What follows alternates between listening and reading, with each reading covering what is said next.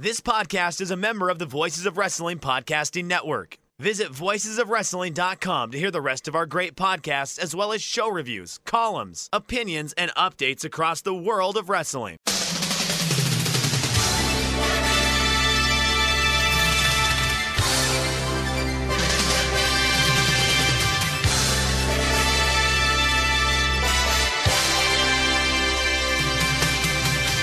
Hello, everybody, and welcome to the Super J Cast. I'm Joel, joined by David McDonald. It is Saturday, 17th September 2022. This is episode 227. Damon, how are you today? Wonderful, wonderful, wonderful. It's the weekend. It's the weekend. Um, good. That's all I got. That's all. I'm very low key today. I know. It's like we're very low key today. We're like, uh, I don't know. I think we both did a couple edibles. Could you give up? You would you rather give up spicy food or drink? Uh, I'll give up the drink, definitely. I, I don't drink that often. I'm a, You a social drinker. Like, you know, I'll, I'll have a few drinks before a big event, you know, a big football match or wrestling show or whatever, but I don't, don't do, drink that regularly. Every day, every day. I don't think I like. I I actually was like, all right. I'm. I think I'm going to stop. Period. I'm just. I'm just going to go cold turkey and just see how long I can go. That thought lasted fucking three minutes. it's just like I can't. I don't know. I don't know why. What? Why would I want to do this? Uh, But I do. I kind of do. I'm kind of over it. I think at this point. So I think I'm going to just get hooked on spicy food. Do you? Just, is it the endor- endorphin rush that you love? Like, what do you love about the the? Probably. Yeah, there's definitely some sort of like chemical reaction to it, isn't there? Like the pleasure pain receptors in your brain. Do you think you would That get into like S and M and shit? Do you think you would get into bondage? Trying it once. really? I don't know if I would want to get beat up or whipped. Get whipped. Don't, why would I don't want to get whipped? I don't want to get whipped. I want to relax. don't whip. Yeah, it doesn't appeal to me. I've got to No. be honest. Like I, I don't see it. I don't see why that. I'd you know rather people be nice to me, do nice things to Right. me. Comfort me. Drip hot candle wax on me. Ow, that's gonna Ow, hurt. Hold me. Ouchies. Can we snuggle, please? I just want to be held. I just want to know somebody cares. That's all. I don't, I don't need you to beat me. I get that enough all day. Uh, there are there are a lot of sexual things though that I that I I don't, I don't get. You know what I mean? Like I just I just, I'm like, but you know, I guess people could sexualize anything, really, right? It's the here's what it is. It's the poop games, like anything involving poop. you know what I mean? Like that's the stuff. I got to draw the line. That, that that's a line I got to draw. Like that's I don't know. Like that just smells. It's, Love it. Five five minutes into the show, we're already talking about scat porn. right, right. So like the scat, like hey, listen, whatever you're into, you're whatever. If you're safe, you're not hurting anybody else. I don't give a shit what the fuck you do. But for me, the poop, no, no, that's a mess. That's just a mess. You just created a mess. Just created a mess. And like the diaper play. Now, I don't like anything Smell, involving just- like like like I was going to say excretion, but like, what do you think about the squirting? what do you, are you a fan of the? Are you fan of the squirting? I kind of am. I kind of am. Yeah, yeah, yeah. I mean, that's that shows that you find that she's having a good time if that's going on. I, I yes. I mean, well, you know what? I saw something on uh, online on the interwebs where there was uh, a scientific uh, study that that proved that it's not really. It's it's it's basically coming from the fucking bladder. So it's piss, basically. Yeah. Um, so this is sort of blown my mind. Really, I thought it was something different. I, I didn't realize it was just we. Yeah, I mean, apparently it is. I mean, it's like that's what I thought. Like I thought it was like okay, so like there's just I there's thought it was some sort of magical liquid, some sort of magic elixir that comes out of a, a secret third hole that we didn't know about. at, at that volume. Like, where's she carrying it?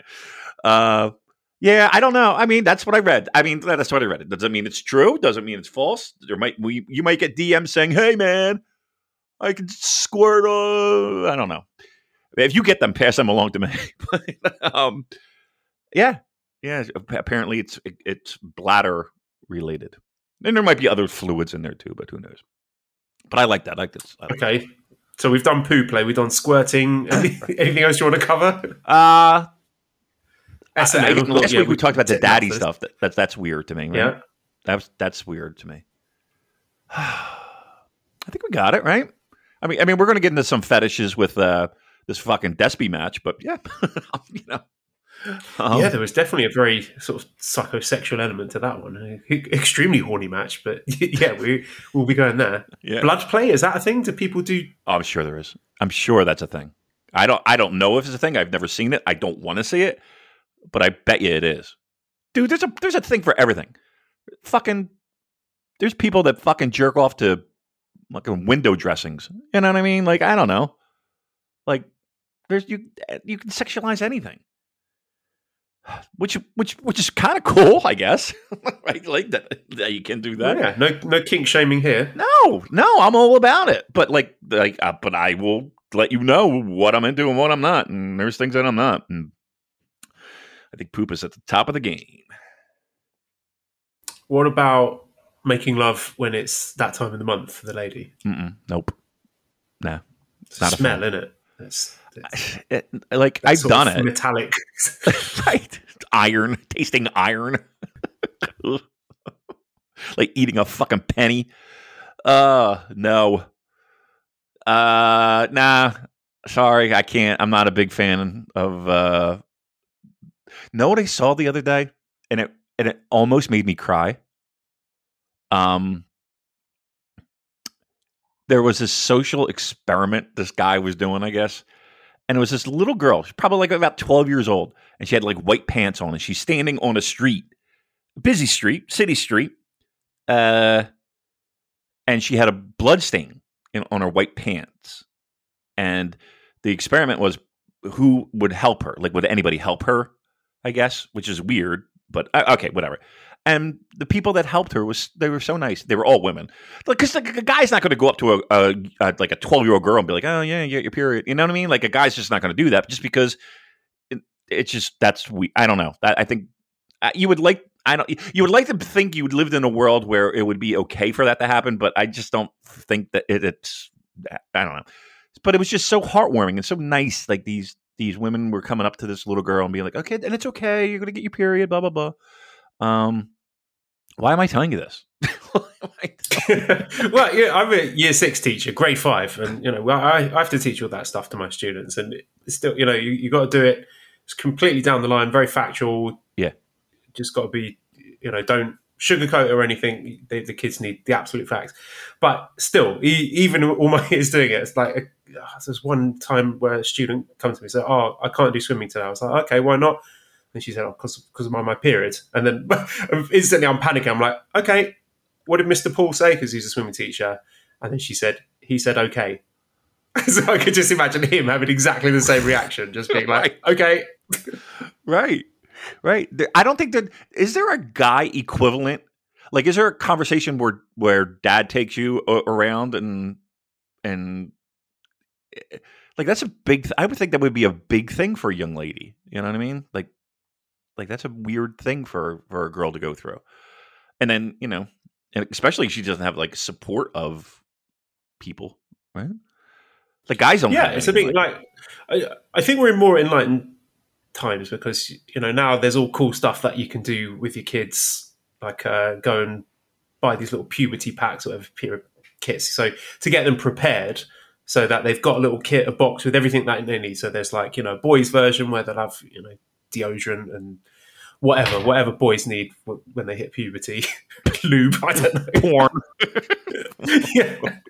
And then the girls' version where they've got all the stuff that they need there to, you know, if, when the first period comes, so they're not going to be like, oh my God. So they're, they're ready for it. So that wasn't the thing. I don't ever remember receiving that kind of education when I was in year six. No, no. We. I remember. Imagine you, me, the fucking black and white projecting reels. um, our sex education was ridiculous. It was. It was terrible, and um, we were watching a movie of a woman giving birth, and she was like fully made. She looked like fucking Siouxsie Sioux from Siouxsie and the Banshees. Um, and she was delivering the child, and you saw like the vagina and the canal and the head coming out. And she was so unshaven. It was just like a big, gigantic fucking bush. it was just, I'll never forget it. I'll never fucking forget it. That big fucking bush. Oh, I, I, I gave me nightmares. It gave me fucking nightmares. Um, and a girl in our class passed out watching this fucking film because it was it was it showed everything, and and and the bush. That's where I got sick. I still does. Now, every time you see a Mohamed Yone match, you're getting flashbacks. I know. Seriously. Oh, it was just like, oh, it was so unkempt. It was just like, it was just everywhere. Like, just, just fucking, it was like somebody fucking put a stick of dynamite in a raccoon. It was just fucking a mess. Oh, terrible. I still, I to this day, I still think of it. That and who's who who fucking made her up? She wore so much makeup, Joel. I, I, I can't. I would do anything to find this this video. I would do anything just to see it again, just to, just just to make sure it was real, just to make sure it was fucking real. What a nightmare, uh, listeners! If you if you've seen this video, if you get access to it, please send it our way. That can be our next deep dive on yes. the Super J Cast. Yeah, I want to. I want to. Uh, yeah, I think it's called and the Banshees Deliver a Child. I believe that's the name of the film. All right, um, Joel. I'll tell you what, Damon. All What's this that? talk about uh, poo and S and M and squirting and periods and childbirth has definitely got me very hungry. so let's hear from our sponsors over at HelloFresh. Ah, oh, you got an appetite, huh? A little, little uh, a little hungry? Well, look, HelloFresh has got you covered here as I zoom into the ad copy. Uh, you want to know what HelloFresh is? HelloFresh, you get farm fresh, pre portioned ingredients and seasonal recipes delivered right to your door. That's pretty cool. Skip the trips to the grocery store. Count on HelloFresh to make home cooking easy, fun, and affordable. That's why as I scroll. It's America's number one meal kit. Listen, you're gonna. Uh, I got to do at least two talking points here. Savor every last second of summer. Summer's done. I'm not doing that one. How about this one? Skip the grocery store and spend more time soaking up the last of the summer sun. All right, I'll take that one. Uh, HelloFresh. HelloFresh Market is a one stop shop for all your mealtime needs with a curated selection quick breakfasts, lunches, snacks, dinner, uh, desserts, desserts, yeah, and more. Look, getting back into that fall season, autumn season, it can be busy, no doubt. You don't have to tell me. But weeknights can be made so much easier with foolproof step by step recipes ready in around 30 minutes, parentheses or less, close parenthesis. HelloFresh is uh, our good friends, and good job by them hopping on board with the Super J Cast because not only do we give them quality reads, we give our listeners uh, quality deals. So here's what you want to do go to VOW, excuse me, HelloFresh, HelloFresh.com slash VOW16, and uh, guess what we got for you? We got yourself a little deal. You're going to use a code. What code might that be? Well, that code might be VOW16, right? And uh, you're going to get 16 free meals across seven boxes and three free gifts. Let me repeat that one more time, if you don't mind. HelloFresh.com slash VOW16. Use that code VOW16 for 16 free meals across seven boxes and three free gifts. Fantastic. We love you, HelloFresh. Convenient, easy, farm fresh, delicious, easy to follow recipes, period. All of it. We got it all. HelloFresh. Thanks, HelloFresh. Thank you very much. Putting money in our pockets. Uh, I'll tell you who else has got money in his pocket, and that's one Keiji Muto.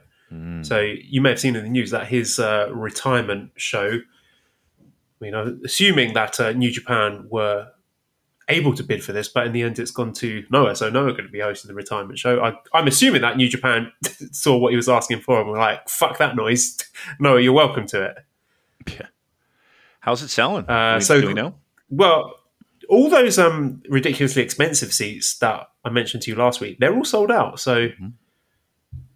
that is uh, that's something. I mean, you can't really criticize him for putting seats up at that price when there are idiots out there who, who pay for them. Uh, a good question from Classic Catch. He says, "What are the chances Keiji Muto's retirement will outsell Wrestle Kingdom?" Uh, bear in mind, it is on a Tuesday. Uh, no- it's not a holiday Tuesday either. Um, I don't think it's going to outdraw Wrestle King. I, I I would be shocked to be honest with you.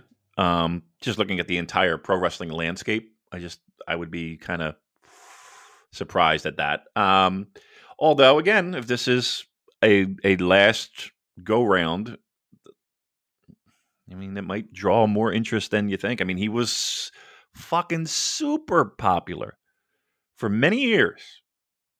Um, so there's going to be uh, a lot of people that are going to need that nostalgia itch scratched. At what price? I don't. I don't. That's I, that I can't determine. Uh, I I don't think it will. I don't think it will. But um, again, there's no. I would think that they would be bringing in tons of people, tons of people. I would think, or at least attempt to. So the card itself might might wind up being really fun and, and enjoyable. And again, everyone getting that nostalgia itch scratched. Um, I can't imagine it. Would it would give me? I'll, I'll- let me set a number. Over under twenty thousand. Under. Under twenty. Yeah. Under twenty. Okay. All right. So you're saying Noah's going to take a bath on this one, right? Uh, well, I mean, it depends what the expectations are for Tokyo Dome sales. I mean, this is going to be 21st of February next year in the Tokyo Dome. Um, say maybe around. I think you'd do well to get above 10, to be honest. Yeah, I mean, uh, twenty would be half full, right? Um, I'm going to go under twenty, but I'll say it's in the high teens. I say he gets high teens. Just, just, just his name alone, I think he gets high teens. I do. I think he'd be pretty happy with that. I imagine a fair chunk of that is going in his pocket. Uh, sticking with Tokyo Dome, then, uh, Multiverse Ace says, with Dynamite being in Seattle's 13k seat arena on January 4th, how much will this hurt AEW's involvement with Wrestle Kingdom? Seems to be an all hands on deck Dynamite to open the year. So we also got some comments from Tony, Tony Khan in the Observer. He said that it would be difficult to send people over due to the fact that it is on a Wednesday. He said if it wasn't, he would uh, quote unquote send the house. So, what are your expectations for AEW involvement with Wrestle Kingdom? Okay, so I gotta we gotta do the the Hulk Hogan math here. Um, excuse me. Um, so Wrestle Kingdom January fourth, and this AEW show is also January fourth. Uh, I don't know off the top of my head, but basically the the dates would make it impossible for have to have people do it. Fly? I don't know, Dave. I don't You know what I mean? I, Like I like- don't know if it's to do with Dynamite or if it's Rampage or what. But Right. If it's Rampage, who gives a shit? Like, you know what I mean? Like, nobody watches that show. So send people over. Um, if, but you said it's Seattle, right? yes, Uh, That's, I mean, that's, what of the week is January fourth? that's what I want to know. Like, could somebody wrestle on Wrestle Kingdom and then fly, get right on a fucking plane, fly over Seattle, right? You're going back in time when you go to Oh, yeah, it's a Wednesday, so January fourth is a Wednesday. right? So you just go back in time, right? Can could could could could mathematically that happen? So by the time Wrestle Kingdom's over, by the time Wrestle Kingdom's over, right? It's like six o'clock in the morning East. So it's like, okay, f- what West Coast would be like four in the morning. three in the morning, something like that, right? Um, you fly, land. Now it's Wednesday morning, right? Am I wrong? It's Wednesday morning. Uh, and you make the show. You make you make uh, uh, your AEW show, right? I suppose in theory, but that doesn't leave much margin for error, does it? Just fucking do it. Come on, come on. I've seen worse. We, we've we've had worse than that, right? We've had people shoot off. Uh, wasn't it Cody who did that? He, like he worked Wrestle Kingdom, and then the next night he's in fucking like Scotland or some shit. It can be done. This is the most boring fucking conversation I think ever. Talking about going back in time. Um, well, I, am not expecting huge AEW involvement at Wrestle Kingdom. I would definitely temper your expectations there. Yeah. Do you think Mox is there? I don't know. I mean, he should be because I think that's someone that New Japan would definitely want to use, and I'm sure he would like to do Wrestle Kingdom as well. But it just depends on the state of the AEW roster at that point, doesn't it? You know, how many guys are injured or suspended. Right. I know it's a pretty big roster. They should have enough people to be able to send over a few top guys. Do you think, right? Like they they should? Do you think they owe it to New Japan to send over top guys from Wrestle Kingdom? they have to. I mean, I let me put this way: they don't have to do anything, but you would think Mox. You would think. Is there anybody? Uh, well, I mean, FTR. They might not still have the titles, but still, right? Um. By the way, do you Archer? have to constantly remind yourself that they have the fucking titles? yeah, I do. Me too. I swear to God, I'm like, oh yeah, yeah. This is this is one of the things that I kind of don't like about the state of where New Japan is right now. Like, and I think I mentioned it last week. Like, I just it seems like everything is just fucking spread so thin everywhere. Like, you got Karl Anderson with the NEVER title. You got uh the tag titles with uh, FTR. You got um, you had that whole debacle with the U.S. title. It's just like I, I don't know. like I just I just hate the fact that it's still somewhat troubling to me that there's this need to be spread so far out. Like it doesn't seem like anything's concentrated on mm, New Japan, right? like it's just I don't know. I got to watch 900 shows to keep up with the fucking storylines. Well, you don't need to watch that many shows to see uh, FTR's exploits with the IWGP tag titles because they haven't defended them. So you're good. Yeah, you're right.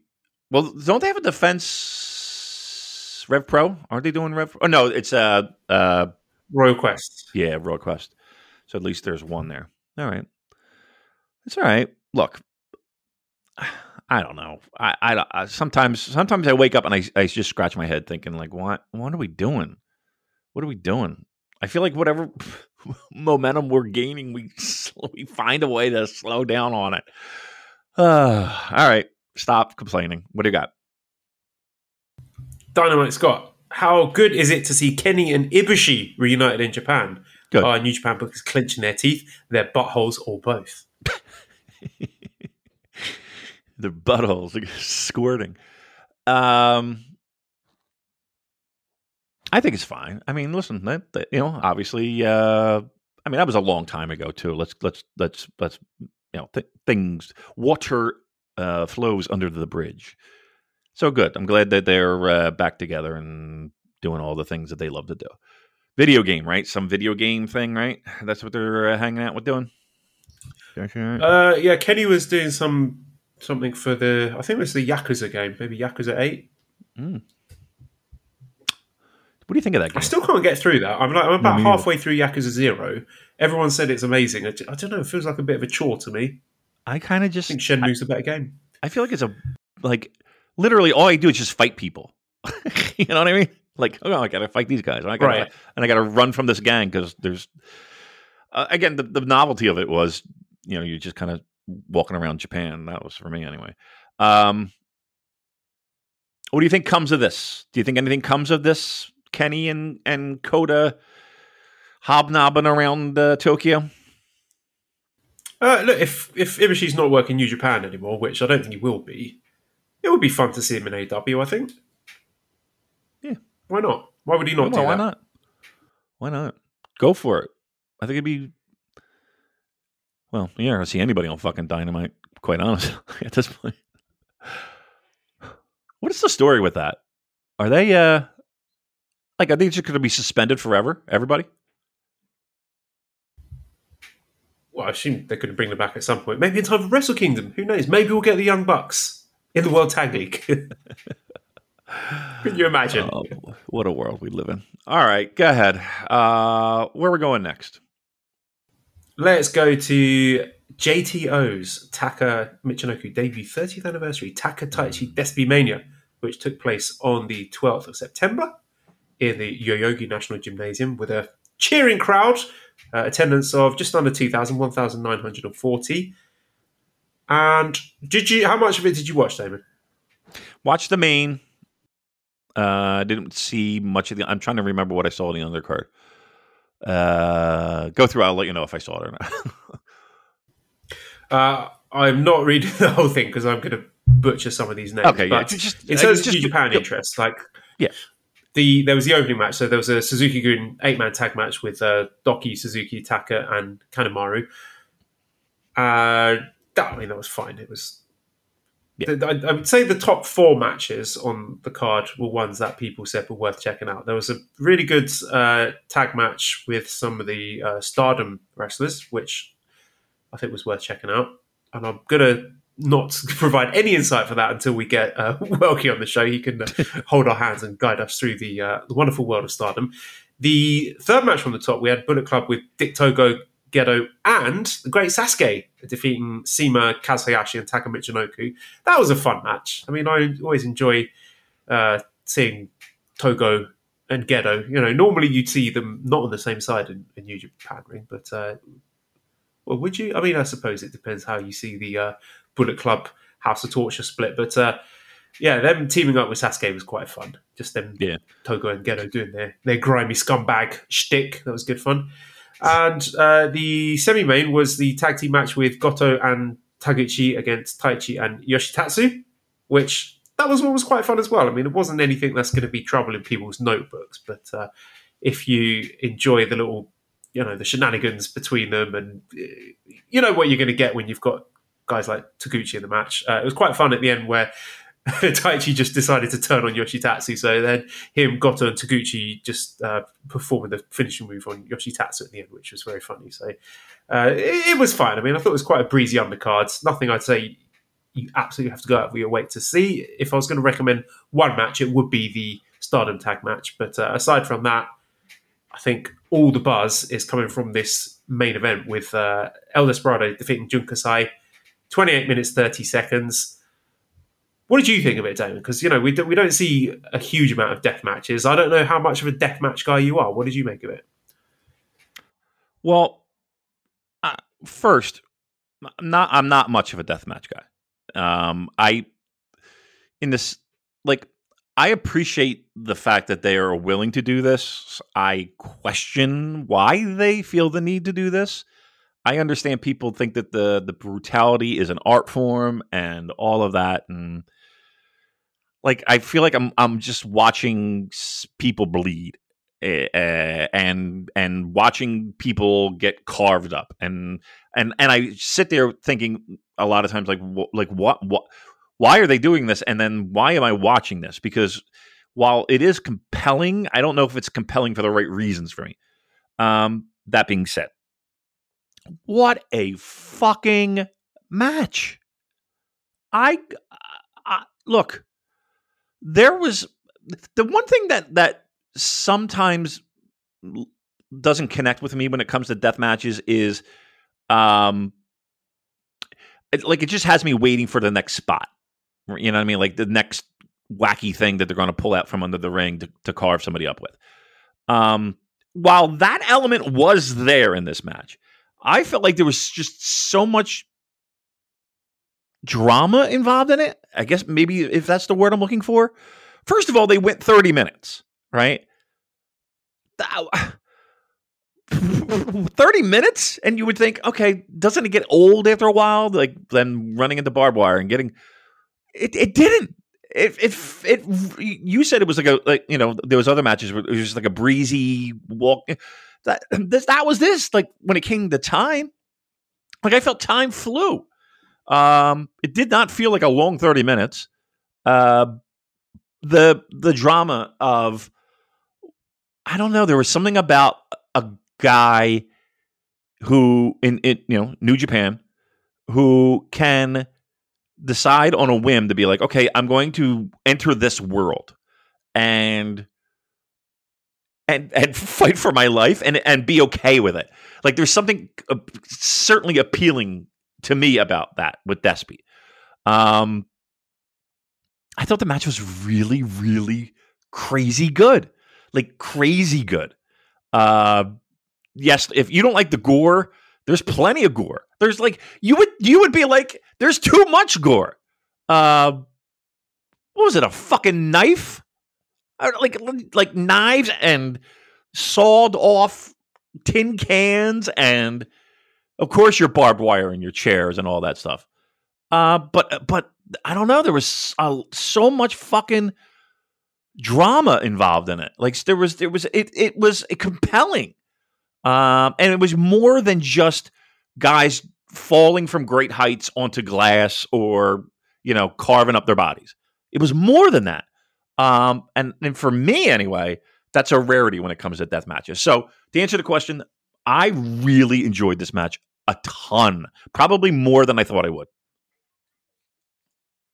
Yeah, happy even from the entrance. Like Despy's entrance, he just felt like such a huge star in that building. And with that crowd behind him, I know it was only 2000, but it felt and it sounded like more than that. And of course, you know, both of them wearing white, and I'm thinking, what, what are you doing, lads? You know this is a death match. You're going you're gonna get blood all over your lovely white clothes. They should have worn red so it wouldn't have showed up so much. I know, it's just crazy.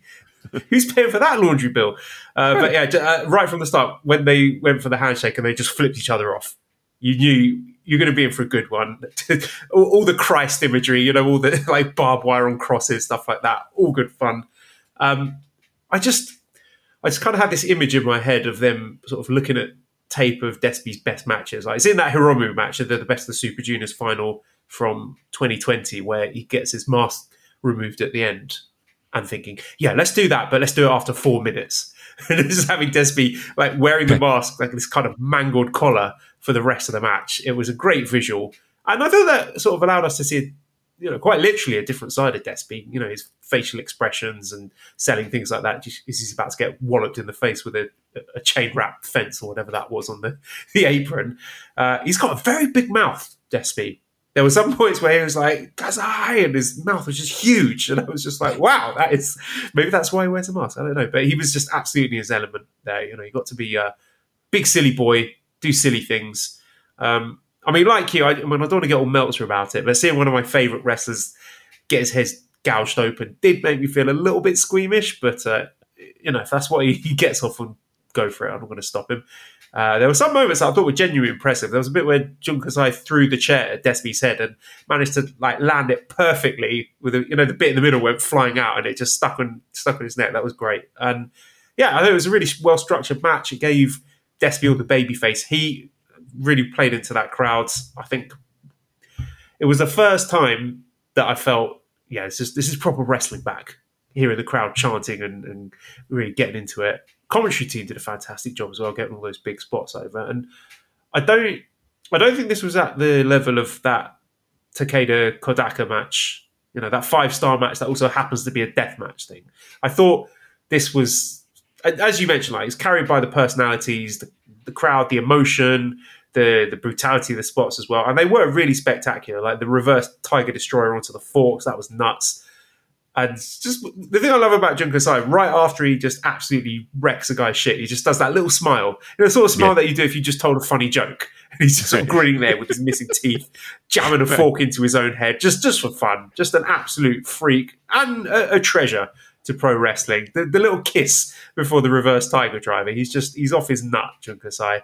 Uh, I thought him lecturing Despy about the value of life and Yes. chiding him for taking risks in the post match seemed a bit rich considering Jun Kasai's career. But you know, there was a, a, a serious and really tragic backstory to that. With the there was a daycare tragedy in Japan recently. There was a, young girl who was left uh, accidentally left in a school bus or something and died as a result of that. So just really horrible stuff. So you could see it definitely affected both of them. Um, you know, Jun Kasai getting blood on his daughter's dress. Oh my goodness! When she came Yeah. out, she was wearing white as well. I was like, oh no, Oh, no, his wife's going to fucking kill him. That- that's like- where the real death match happens. I was like, "What's going to happen here?" Right? Yeah. But it was. I love the. I love the post match. I loved. I love the uh, the uh, uh, interview with you know, or you know, him taking the mic, cutting the promo. Um, you know, basically saying, you know, you've you know, you've got a lot to live for. Don't don't don't be running your mouth about willing to die and all that. Like I thought that was really well done. Um, both guys exhausted, both guys bloodied up in the ring.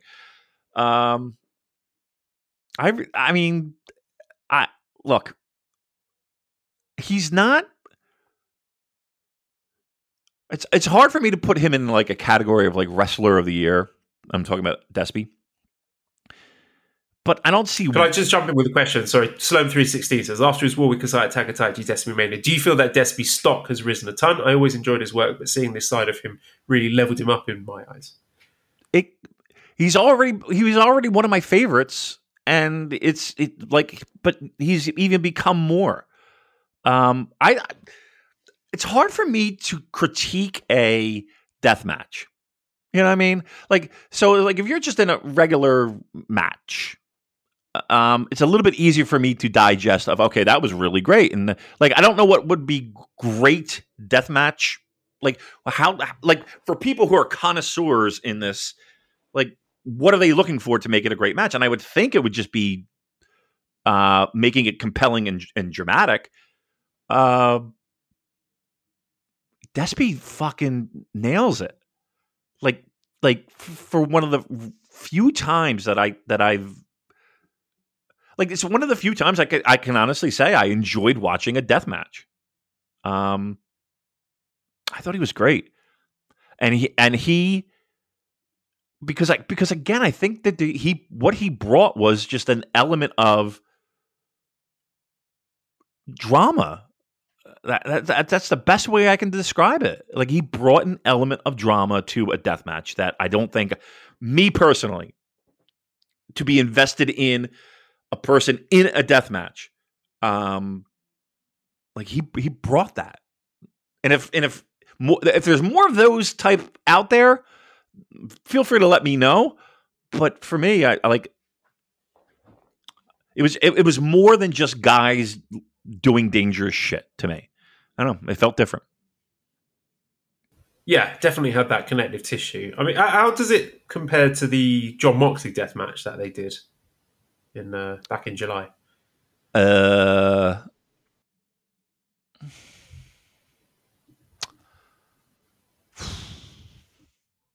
This, this one was definitely a lot more emotional because obviously, you know, they got me- the backstory going into it.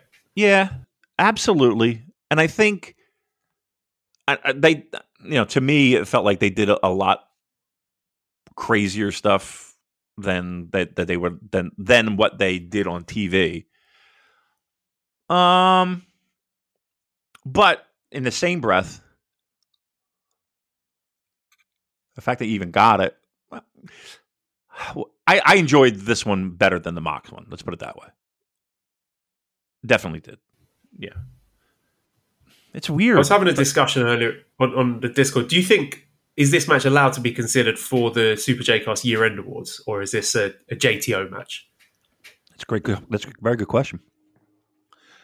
Um, if I'm being fair, no, no.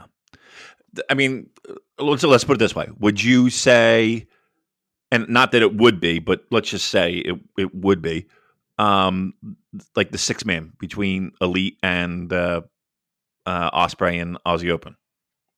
Like, would that be considered? Could could that be in consideration? I don't think so. No, I don't, I, that's a AEW match. I think it's got to be a New Japan show. I agree.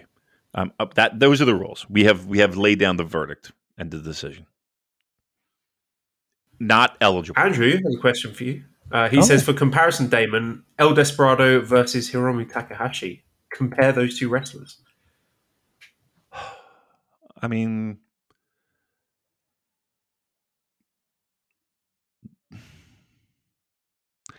see,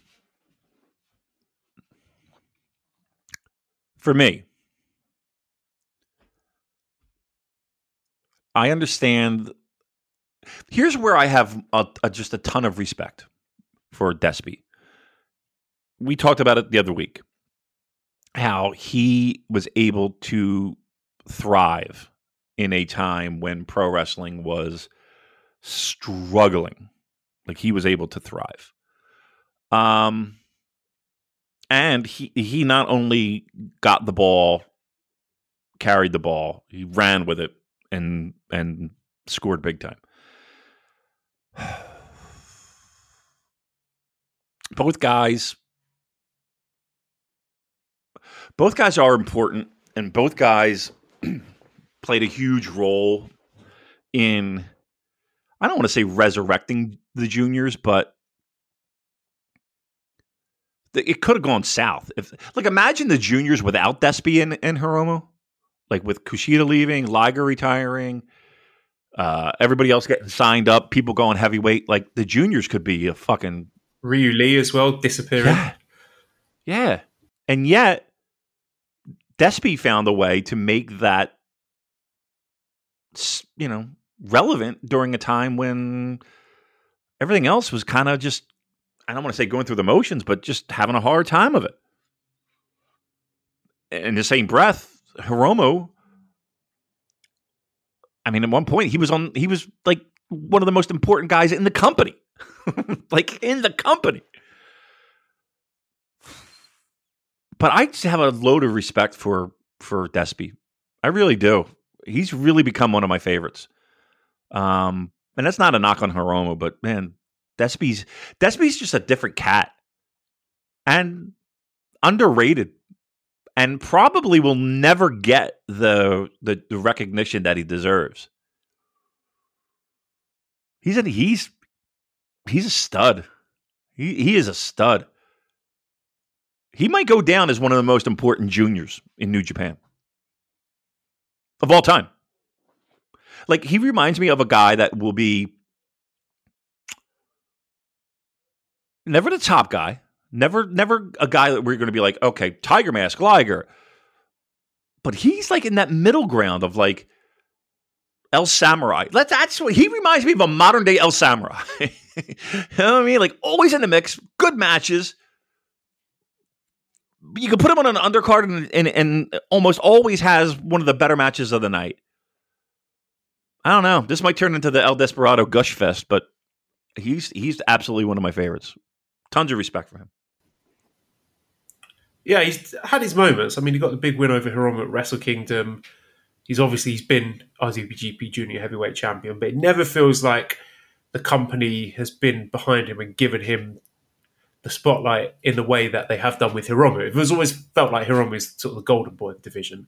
So Despy, whilst he has won a lot, it still feels like he's kind of got that scrappy underdog energy to him. Kind of like, I, I guess, sort of the Naito factor, where you feel like he's not quite got everything that we think he deserves.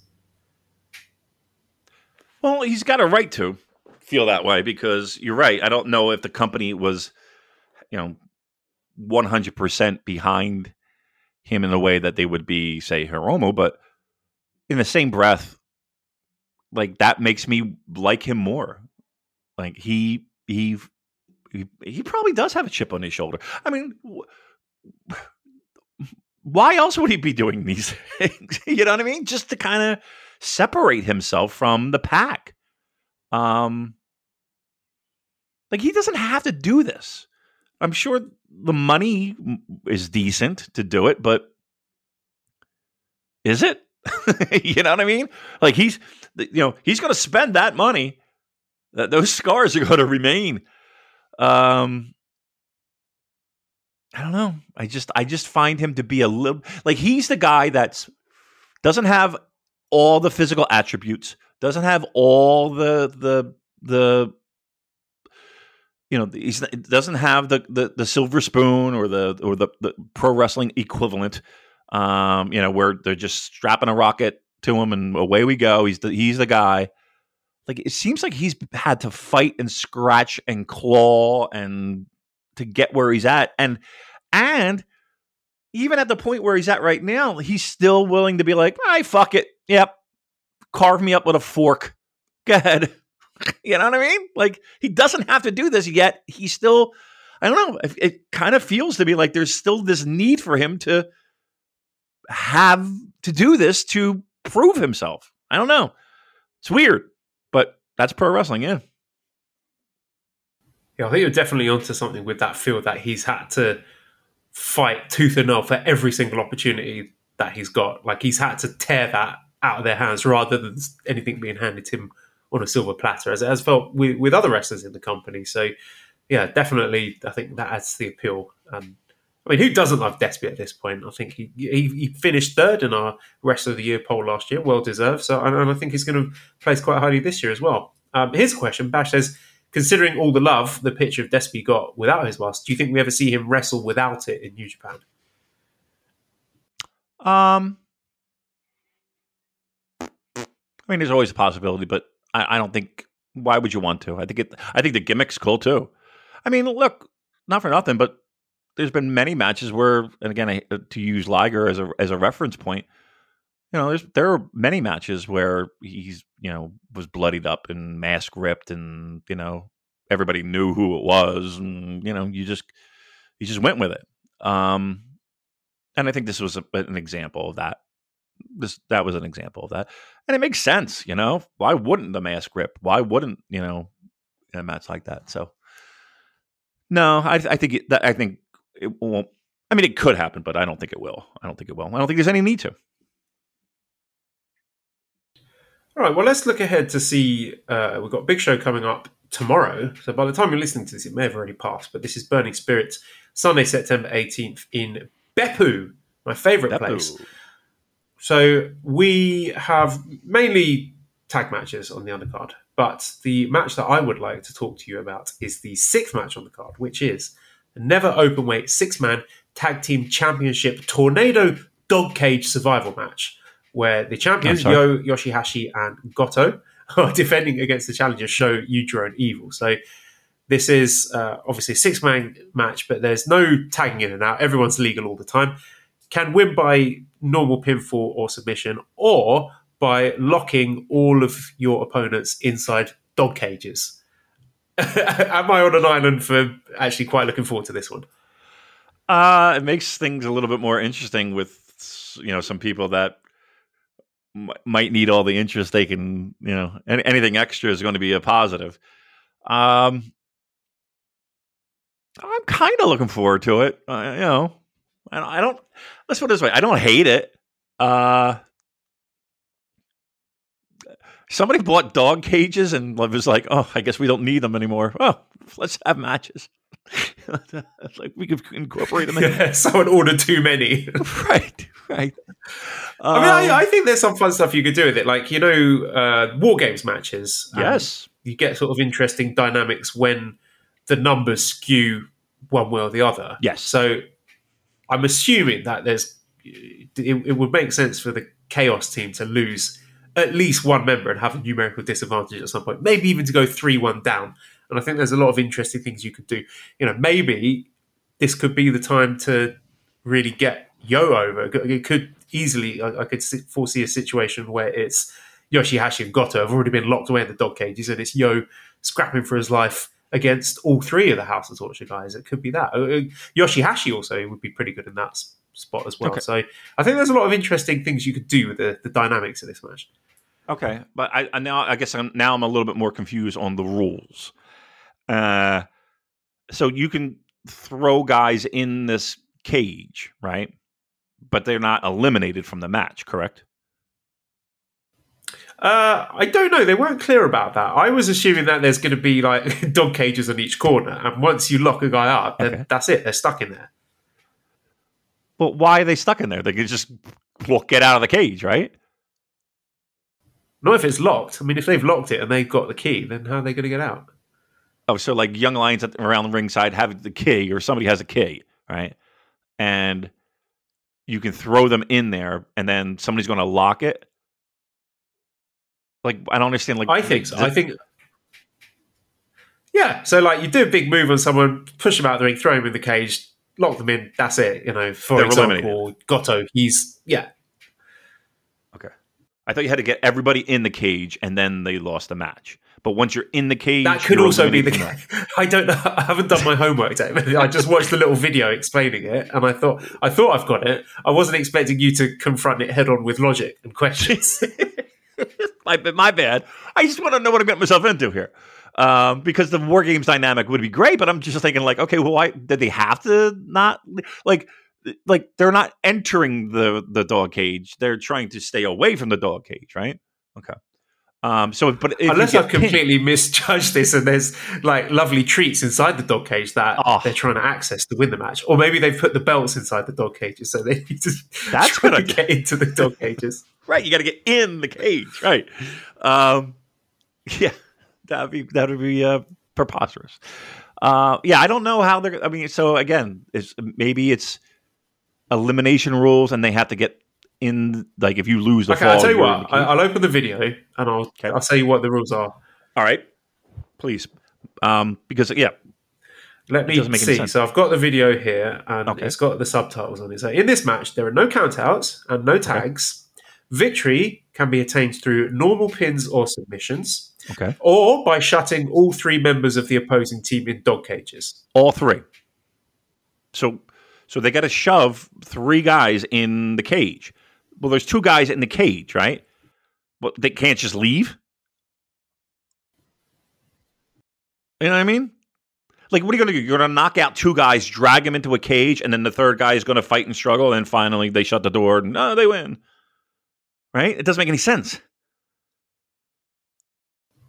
Yeah, I think maybe I've sort of interpreted it in a different way. I think it would be more fun if you could lock them in one at a time Right. rather than having to bundle all three in at once. Right. But like how like again, okay, so uh, you're fighting me. You throw me into the fucking cage. I'm in the I'm in the pen. Oh, what was me? That means I can't leave just because I got tossed in there? Or can I just be like, hey, fuck you, I'm leaving. I'm getting out. you know? Why not? Like what's gonna stop me? I don't know. there's a lot there's a lot of there's a lot of uh lot of rules for interpretation here, Joe. I don't know if I like this. I think they're going to make it up as they fucking go along. That, uh, that's my fear. Do you think? Were two questions here. Then one, do you think uh, Chaos will successfully defend? And two, where do you think we're going with this no more House of Torture thing? Do you think we might see House of Torture disband? Do you think they might? I know we talked about this before, but I'm just interested in where you think we're going long term with this no more House of Torture gimmick. Well, like I, I, I'm, I was under the impression that they were going to be involved in a Bullet Club civil war that we've been talking about for fucking ever. Now, now we have these chaos guys with their t-shirts and their, you know, talking about no more House of Torture. Ah, okay, so all right, let's just say this: if House of Torture wins, that's that, right? So House of Torture wins; they have the titles. Who, no more chaos, whatever. That's where I think we go. You know what I mean? Like I, th- I, I can't imagine these clowns being the ones that disband House of Torture, because at that point, then okay, so then then what? They just fold back into Bullet Club, and what? And then what? So I kind of feel like they ha- they they have to keep House of Torture. If again the end goal is this fucking civil war, which again is this fucking thing happening or not? Yeah, that's a good question. Uh, we definitely, as we touched on before, it does seem to have lost steam. But I do think, yeah, some sort of unit disband match, maybe at Wrestle Kingdom, that would be pretty cool. And I think that's something you would want to save until you can get cheering crowds, because I think that's something that a, a raucous crowd would be really invested in. That if the survival of uh, a faction, a unit itself, was on the line. So This is a non. Um, this is I'm a non-cheering show. This is yes, but I think Oh. in the future we we may be heading towards. I, I don't know. I just I just feel like there's no smoke without fire here. Although I have been burned in the past. You know, they did that whole thing with O-Khan and uh, Tenzan where Tenzan would have to stop using the Mongolian chops. we saw how that one turned out. So uh, maybe I'm being overly optimistic here. Yeah, what a what a what a job they did with that. Unbelievable. Um, I can't. I you know what? I you it it, it kind of blows me away. This is not a cheering crowd show. I'm kind of uh, a little disappointed in that. A little disappointed. All right. And and this match, even this match has to have cheering. They're not going to cheer for this. Oh, come on! That's the whole point.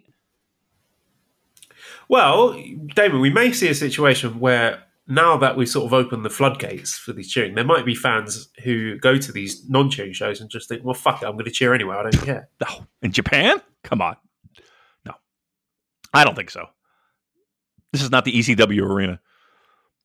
I, I uh, do. You th- uh, do you honestly think there's going to be cheering? People breaking the rules?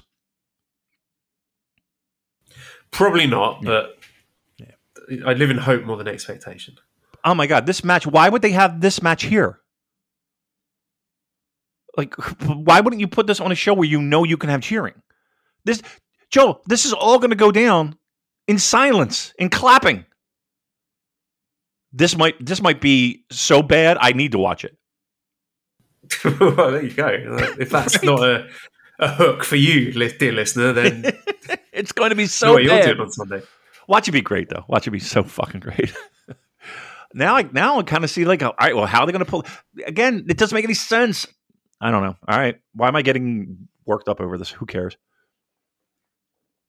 Yeah, uh, main event of this show is an elimination match. We've got Jado, Kushida, Yano, Tanahashi, and Tama Tonga against Gedo, Ishimori, Doc Gallows, Karl Anderson, and Jay White. So, I mean, that should be fun. The elimination main events are always fun, even though there's not really any im- implications or, or significance to this match. There's, there's nothing on the line. All right, let's move on to New Japan Strong then. Uh, so this is Fighting Spirit Unleashed in the Vermont in Hollywood. Uh, did you? Uh, how much of this have you seen? Did you watch all the matches or just the tag match? Just a tag match. Okay, well I'll go through the other matches. Yes. So we had uh, Mascara Dorada against Mysterioso. He defeated Mysterioso nine minutes forty one seconds with the Dorada driver. This was pretty cool. I mean, I like to see uh, two luchadors having a lucha style match on Strong. I don't think we've seen that before. And there was a nice story here because Mysterioso's gimmick is that he's the big, beefy, muscular luchador. So Dorado, obviously comparatively a bit smaller, so that played into the match in an interesting way. And I really like Mascara Dorado. I would like to see him make it over to Japan. It would be wonderful if he could make it uh, as early as the Super Junior Tag League. That would be great. Uh, if not, I, I know he was very close to being in best of the Super Juniors, but there were a few uh, visa issues that sort of scuppered that at the last minute. So I would love to see him get back in Japan. I think the fans would be very happy to see him again. So always good to see him picking up wins here. Second match, uh, Robbie Eagles defeated Kevin Blackwood in 11 minutes 32 seconds with a Ron Miller special. And yeah, we always say about Robbie, never has a substandard match, and this was no exception. Way more effort and energy and intensity than you would normally expect from the second match of uh, a strong show. And that's not to knock strong. It's a TV show. You know, it's TV wrestling. I'm not expecting people to be going balls to the wall in every single match. But I thought Robbie and Kevin Blackwood did a tremendous job here. And Kevin Blackwood might be a guy to keep an eye on. I have been impressed with what I've seen so far on Strong. So I don't know if he is a guy that they're considering for best of the Super Juniors next year. Um, but yeah, I have enjoyed what I've seen so far from Kevin Blackwood.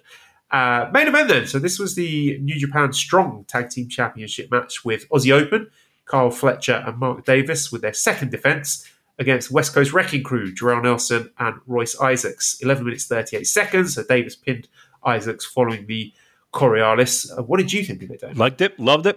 Um, I don't know if it's you know match of the year contender, but I think Aussie Open might be my favorite tag team right now. One of my favorite tag team. Like I just like I find them to be creative. I find them to be uh I don't know. They I, I they they fit the mold of what I'm looking for in in a, in a tag team almost perfectly.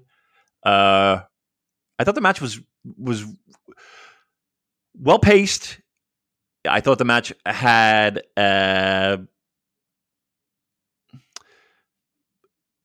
here's here's where I kind of I don't know. I'm, I'm kind of iffy, and I don't know if you feel the same way. You watch a ton more strong than I do. Does the production quality kind of set you back a little bit? Like I felt like in this match, there were times where they were missing shit and like it just felt very disjointed with the editing. I don't know what it was, or maybe it was the light. I don't know. But did do you find that in strong matches a lot? Like the production value takes you away a little bit. Yeah, I think okay. that's fair. Okay. Yeah, I, I, I it kind of took me away from the match a little bit. Um, but I thought overall the match was good. I thought the match was was good. I don't know if it was great. Now that I'm thinking of it, it was good. But yeah, sometimes the production value of, of Strong just kind of just drives me nuts a little bit. And I think it like as weird as it sounds, I feel like the, the quality of the production in during this took me out of it. Took me out of it a little bit. Yeah, I mean, I, I suppose if you're going from watching a product that is as slickly produced as you know the New Japan domestic product is, or watching Dynamite, then yeah, it, it, could come across that way for sure. But I mean, just talking about the, the match itself and, and Aussie Open. I mean, you said they're your favourite tag team. We, really, I was just thinking about when it comes to year end awards about New Japan Tag Team of the Year, and it's slim pickings really because no one has really had a chance to sort of pick up that ball and run with it. And Aussie Open, for their part, they they just feel like they're just on the cusp. They're, they're ready to explode and you know they could be double champions by the time we get to World Tag League, and you know they should be the, the flag bearers of that division. So I'm putting a lot of expectations on them, but I think they're the right people for the job. I would also like to see West Coast Wrecking Crew get a chance in Japan because they've done tremendous work in Strong over the past couple of years. And I thought in this match, Royce Isaacs, yeah, again, I mean, I keep singling him out for praise. I think he is the, the star of the act. I thought he was the star of the match. And I know Aussie Open actually won the match, but I thought Royce Isaacs was the person who ended up getting most of the spotlight and the shine in it. I thought, yeah, this was a very good match. I enjoyed it a lot. it's a step above the usual TV match standard of strong.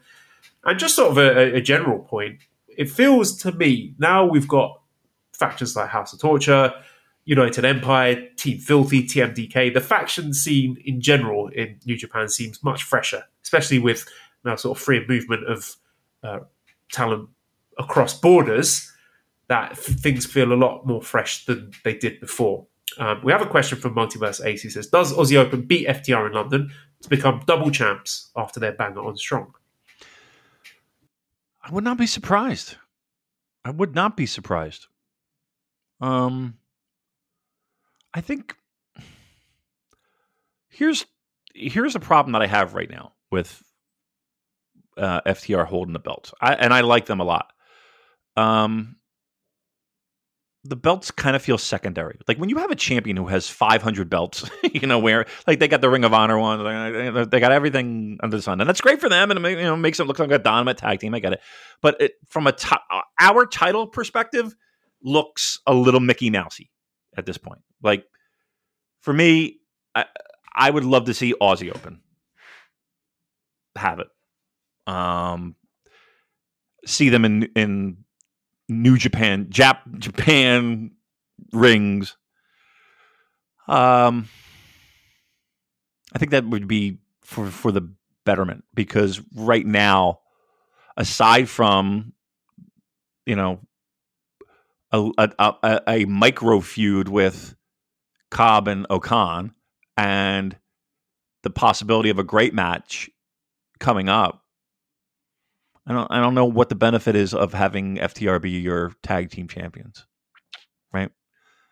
Help me help me understand that. Uh, Like your titles are on TV, yes, but like like in in in what ways that is that improving or enhancing the value of your tag team championship?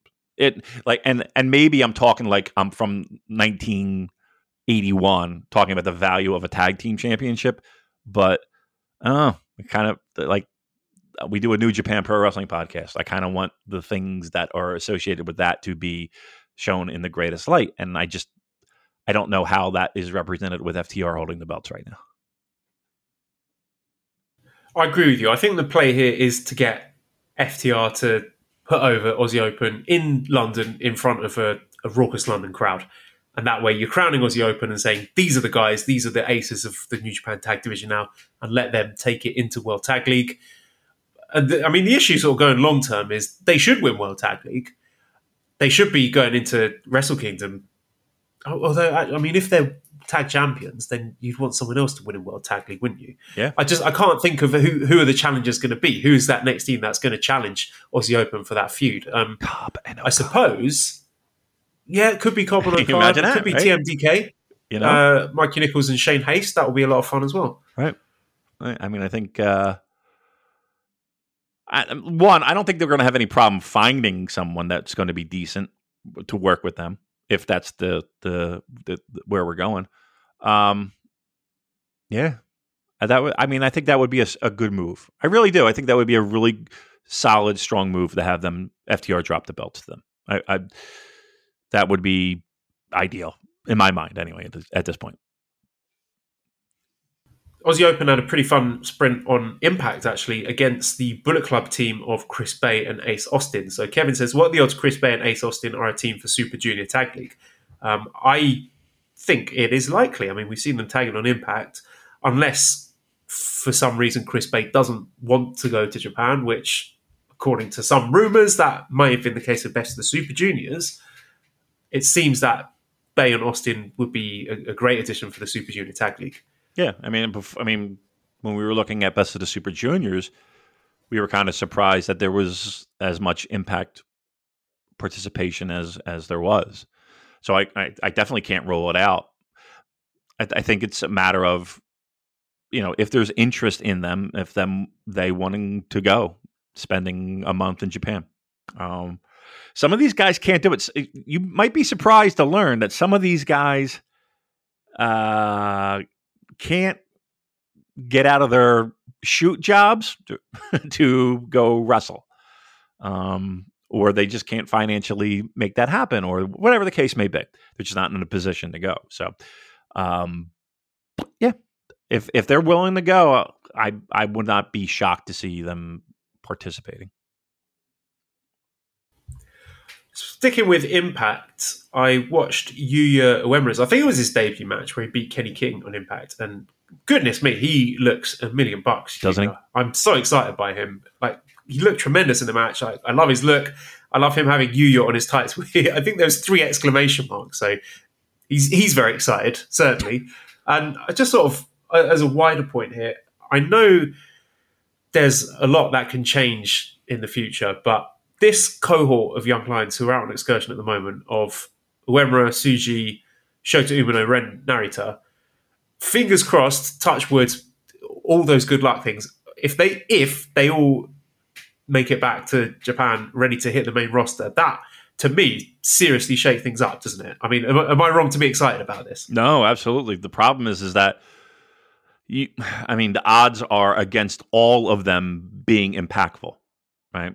It's just like the the odds are against every one of them being that important. I'd be thrilled if two of them turned out to be solid stars, like legitimate stars. I think you you would be thrilled with that. Um, I think all four have the tools, the potential, everything.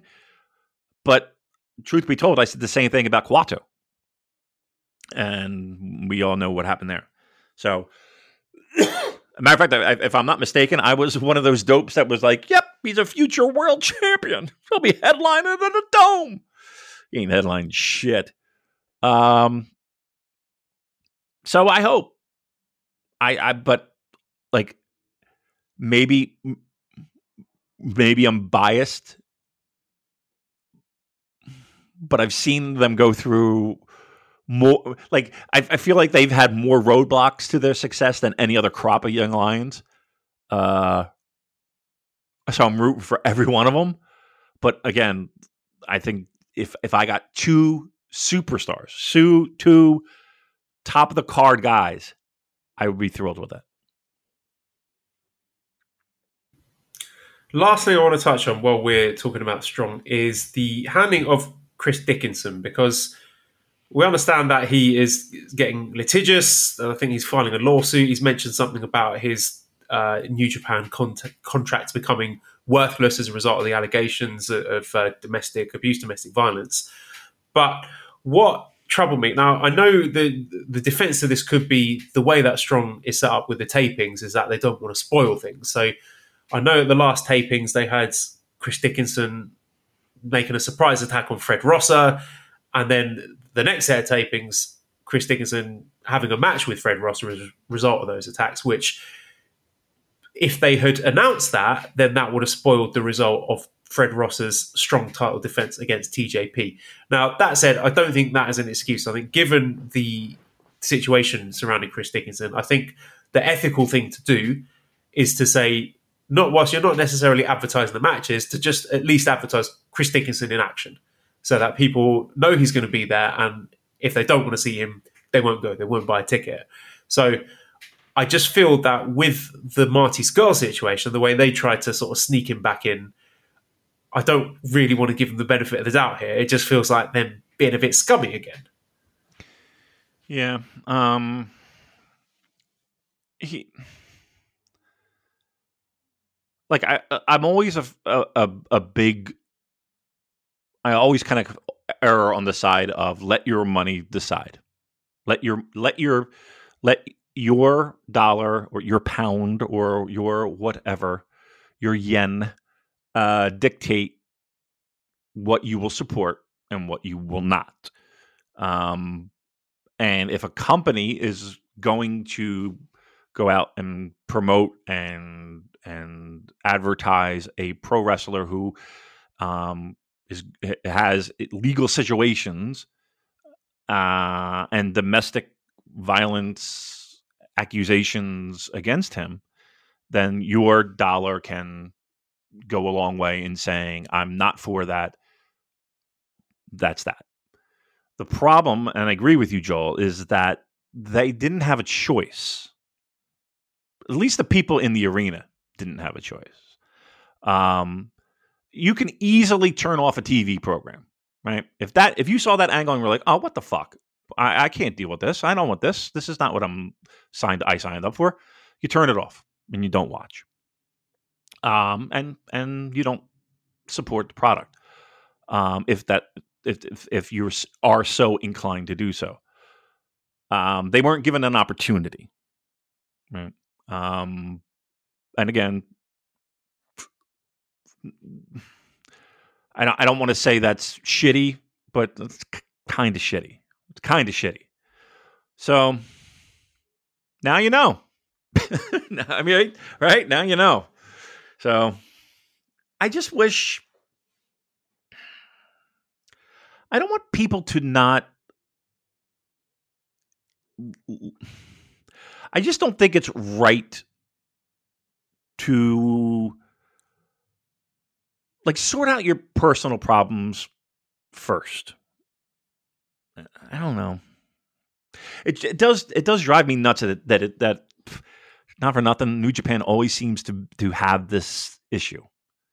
Like it always seems to like every year we got to talk about one guy that like what what are they doing? What are they thinking? Why or what why you know you don't have to use certain people. Um, now I'm going to say this. Maybe the situation is taken care of, or maybe the situation or and New Japan has enough uh, is comfortable enough using them, knowing the information that they have that maybe we're not privy to. I don't know. Um, it just seems like a bad move. I don't, I don't, I don't understand the idea behind it. Um, And again, if if they if people had a choice that that, that you have a choice. If you if you take away that choice, I think that's just a, just a, a little bit of a bad taste in my mouth. Yeah, that's my issue with it. I mean, we don't know what the story is if they have decided that they're okay with continuing to use him, if the threat of legal action has spooked them and into thinking, okay, we're going to let's use up his remaining dates and then quietly get rid of him. Whatever the case is, I just think either way, you have to let your fans know that he is going to be there. Right. And for them to do this twice in two different situations just makes me very suspicious and, and cynical. It's disappointing, is what it is. It's disappointing. You can't. It's hard to defend. You, you, there's no need to defend. You don't defend. There's no defense. Like you're, like they're making a choice. Um, yeah, I, and, I, and I and I and here's the thing again if New Japan Pro Wrestling is comfortable using him, advertise his name. You're exactly right. Put him on your you know you got to let people know that. You got to let people make that choice. I think is is the fair thing. Um, and if you if you eliminate that choice, that's that's a huge issue. That's a not you know in the grand scheme of the world, maybe not, but like it people want to watch they want to feel that they are watching a company that is doing what it can to make it inclusive. Um, and and by doing stuff like that, you're taking away people's options to support that or not. Yeah, it's the lack of transparency that I have an issue with. You know, I'm not expecting all the media I consume to you know go through the woke test. I know it's not like there's no ethical consumption under capitalism, but I want to know what I'm paying for basically, and I think that's where they've gone wrong here. So that's what they need to fix. Um, let's do a few questions before we get out of here, Damon. Now, uh, some of these are quite old, but we had some questions uh, about Satoshi Kojima in Noah. So a lot of these are about him being champion, but I'll, I'll try and extrapolate these to a wider point. So Andrew says, any thoughts on Kojima uh, being in the main event of Cyber Fight's biggest show of the year? How New Japan might feel about seeing one of their opening match guys in that spot head to head with Dominion? Uh, Derek says, did you catch Kojima is now challenging Go Shiozaki for the Noah GHC titles? Obviously, that's passed. Uh, I believe I saw a picture of Yuji Nagata in All Japan. Could these be olive branches to some more cross promotional events, or do they just have guys coming in and don't need everyone? So how did you see the Kojima in Noah thing? Did you think that was them sort of throwing an olive, olive branch, or do you think this is Kojima gone jumped to Noah full time, or what? No, he's not jumping full time. Um, it's just a guy working in shows, you know what I mean, getting work. Um, yeah, I mean, and getting decent paydays and having the leverage to be able to do so. Um, I don't think it hurts or helps either one. I'm going to be honest with you. It, know who it helps? It helps Kojima get some work. It helps uh, fans of him watching him get a nice little little spotlight in Noah. Um, if you're a Noah fan, I um I would be scratching my head like, well, okay, this guy is you know that this this is the year of the dads for them. It really is. Um, I, I guess the biggest people that are going to be upset by this are going to be Noah fans.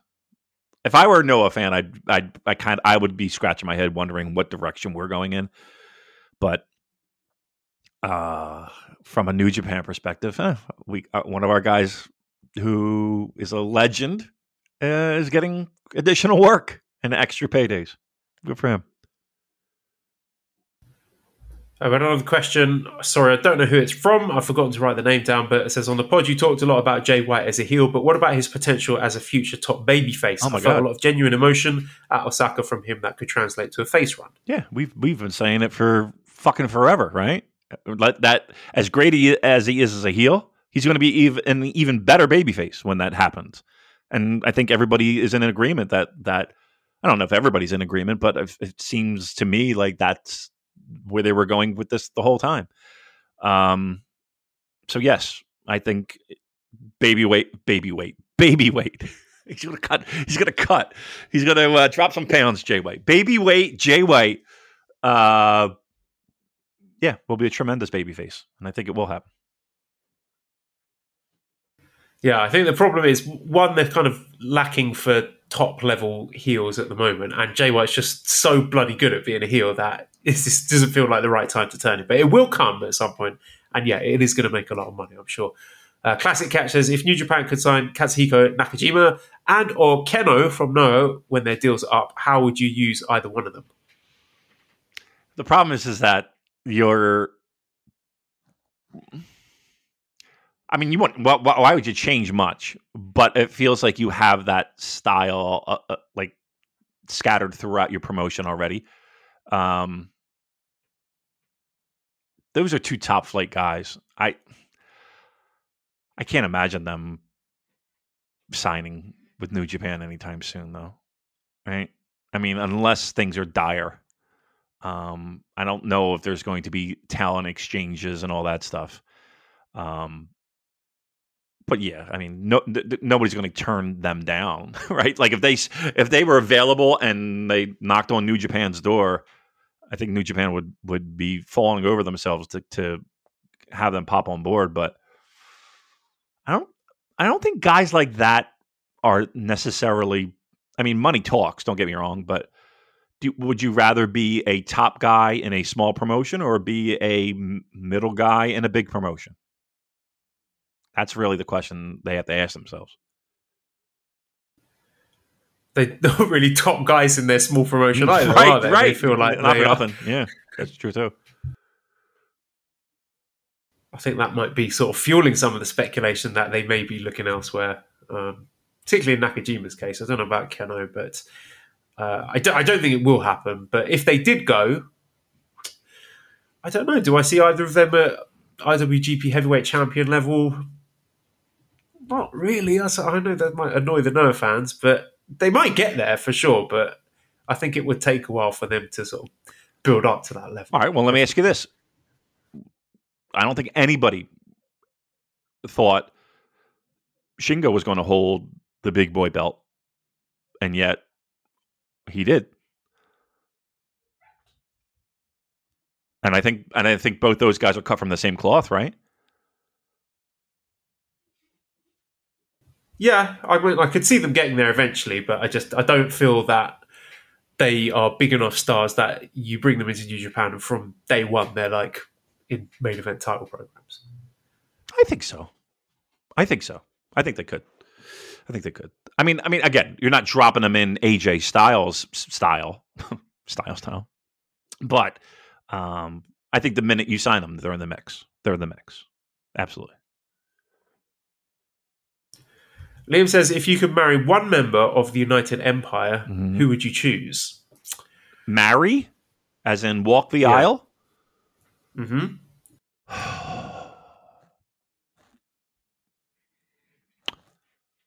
Great O-Khan. Yeah, I think he you know he would be very fun on a night out. He eats well, He's going to take care so of he'd you. be definitely taken care of. Yeah, I don't know. I, I just can't look past Jeff Cobb though. Imagine Yeah. being cuddled in those arms. Just how safe you'd feel. I heard he doesn't smell good though. Remember that? no, he smells great. That's that was what we heard. That's what. no, it was that, that he didn't smell good. Wasn't that the whole thing? Well, didn't Elgin say Uh, that he he stunk or something like that, or he smelled? No, I think it was the, the lady he was talking to asking how does Jeff Cobb smell. I don't think we got an answer either way. That was the whole I thing. And Jeff, really Cobb, nice. and Jeff Cobb and and and War Machine, like like like right? Wasn't that it was Jeff Cobb who that that smelled? That was the that was the thing. And no, I'm not saying he smells. I've never smelled the man. He probably smells lovely. Uh, but wasn't that the, the, the comment that he didn't smell good? Right? I'm almost That's certain not the way that's I remember it. That's the way I remember. I could it. be wrong. All right. Listeners, let me know. Yes. Let us know who's right there. okay. Uh, da. Vase Collector, I got to go back for Taguchi's bare ass gimmick. It can't be understated how fundamental the naked man is to much of Japanese humor, TV or otherwise. Much of the trainee comedians spend their time naked on TV till they make the cut. One of my favourite Tokyo memories is leaving the club whooping in the Shibuya scrambling around 7am and everyone giggling at a guy being driven around on hand, handlebars with his little peepee out. So the physical anatomical comedy extends to the lemonade as well, not just the chocolate. So, in light of that information, do, has this sort of changed your view? How do you feel about Taguchi's uh, bum shenanigans?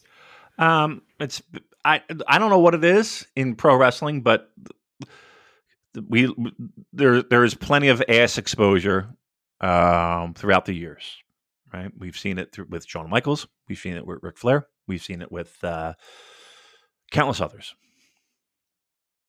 I don't know. It does translate. A naked ass is funny, right? Like a bare ass, like a like a.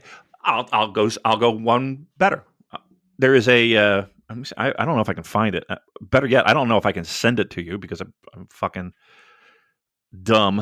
Um, but there's a video online of a guy uh, working in a mechanic shop, and uh, his friend behind him uh, has a gigantic air compressor thing, and he blew it on him, and it blew his pants off. L- literally, his pants went down to his knees, and his, his ass is fucking hilarious.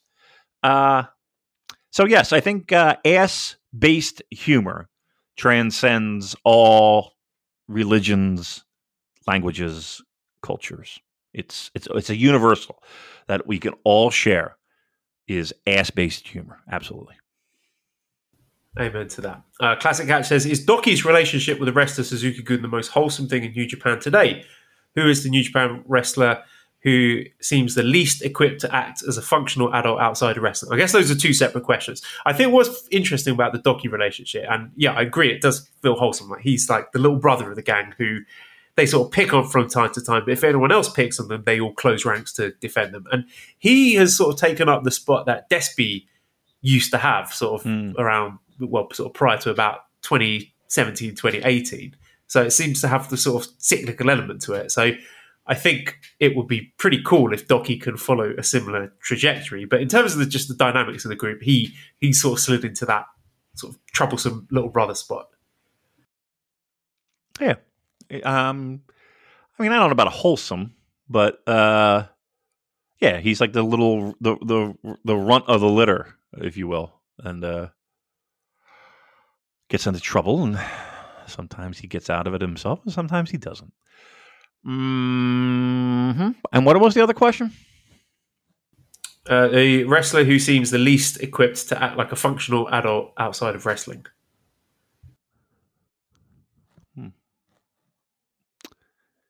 I would say uh, I don't know. Oh, you I don't know.